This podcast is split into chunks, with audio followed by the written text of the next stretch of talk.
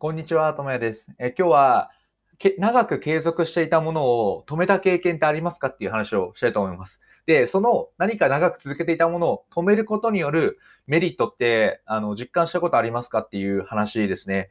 で、これはどういうことかっていうと、僕の過去の話になるんですけど、僕って結構小中とサッカーをやっていて、で、高校でもサッカーをやるっていう考えでいたんですね。中学3年生の時に。で、僕中学校の時はクラブチームにいて、サッカーのクラブチームで、で、そこでもまあ、そういうサッカーをやりますみたいな話をしてて、まあ、高校に入ったんですよ。で、入ったんですけど、その高校の、あの、サッカー部が、まあ、厳しいというか、悪い意味で厳しかったんですよね。坊主にしなきゃいけないとか、なんかそうい、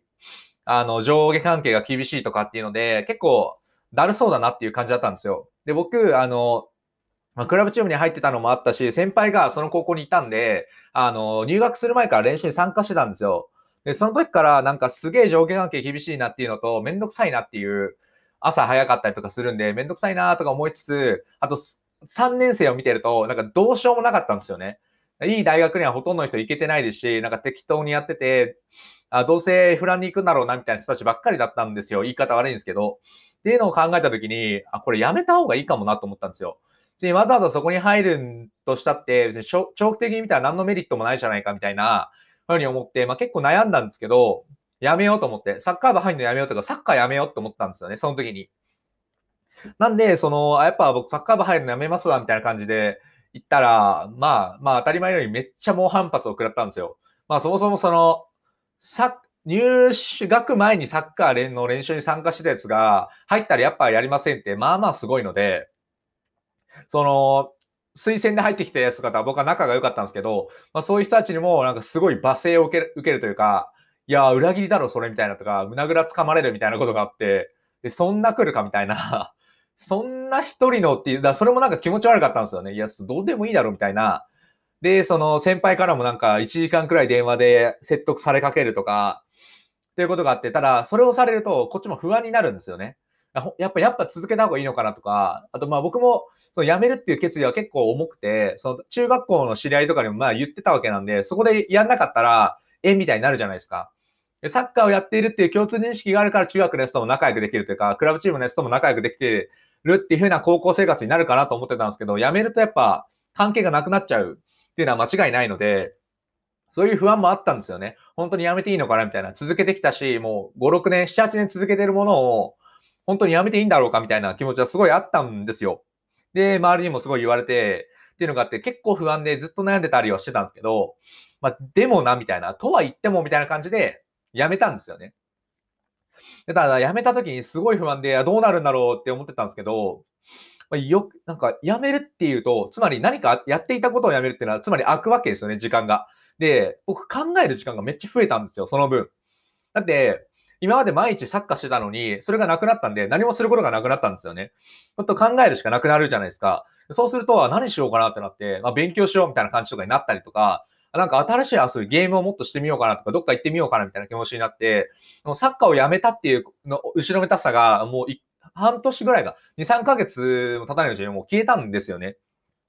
で、結果として、その高校の時に結構勉強ちゃんとサッカー部入らないことでできた。まあ入ってもできたかもしれないですけど、入らないことで集中できたんで、あの、まあ悪くない大学にも行けましたし、そのサッカー部のやつらよりかですね。で、行けましたし、あの、サッカーやっていたではや、あの、出会えなかった友人だったりとか友達っていうのもめっちゃ作れたわけですよ。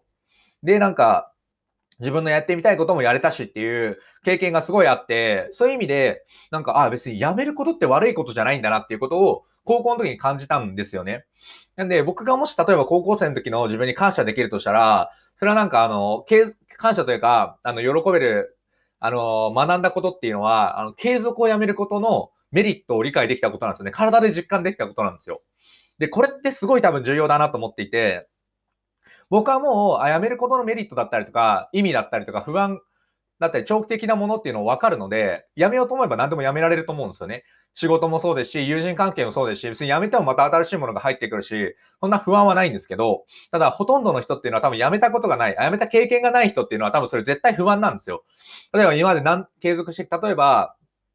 社会人10年やってますとか、同じ会社でやってますだったら多分辞めた経験がないわけですよね。なんで辞めるのはめちゃめちゃ怖いはずなんですよ。しかも社会人っていうのはま責任があるわけです。僕は高校生で自由だったんで別に辞めることで何の問題もなかったですけど、10年働いてたら家族がいるかもしれないしっていうので辞めれないわけですよね。しかも辞めることへの恐怖もめちゃくちゃあるわけですよ。って考えると多分その人は辞めれないんですよね。なんでかっていうと、僕は高校生の時に感じていたものの何倍もの恐怖を感じているし、しかも辞めることのメリットの成功体験がないんですよ。だからこそすごい大変になっちゃうんですよね。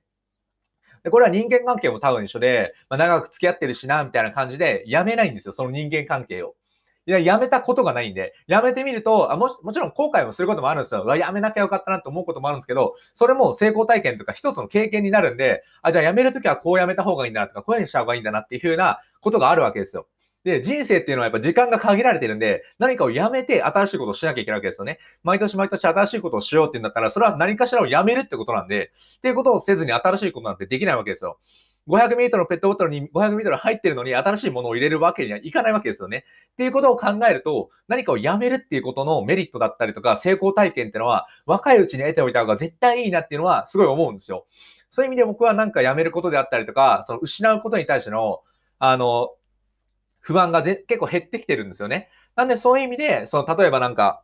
長く継続していてもやめようとか、逆にだからこそ頑張ろうっていうふうな思いもあるんですよ。無理だったらやめればいいやって思えるんで、なのでこの感覚っていうのは結構持っておいた方がいいというか、持っていない人は多いなっていう認識があるんで、ぜひその、まあ若いうちでもいいですし、今でも、その、やめる、継続、長く続けていたものをやめるってことがどういうことなのかっていうのは、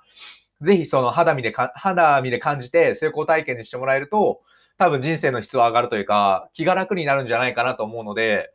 ぜひ試してみてください。まあ、何歳になってもこの考え方はできると思うので、やめてみて、人生を良くしていければなと思います。というお話でした。以上です。ありがとうございました。ではまた。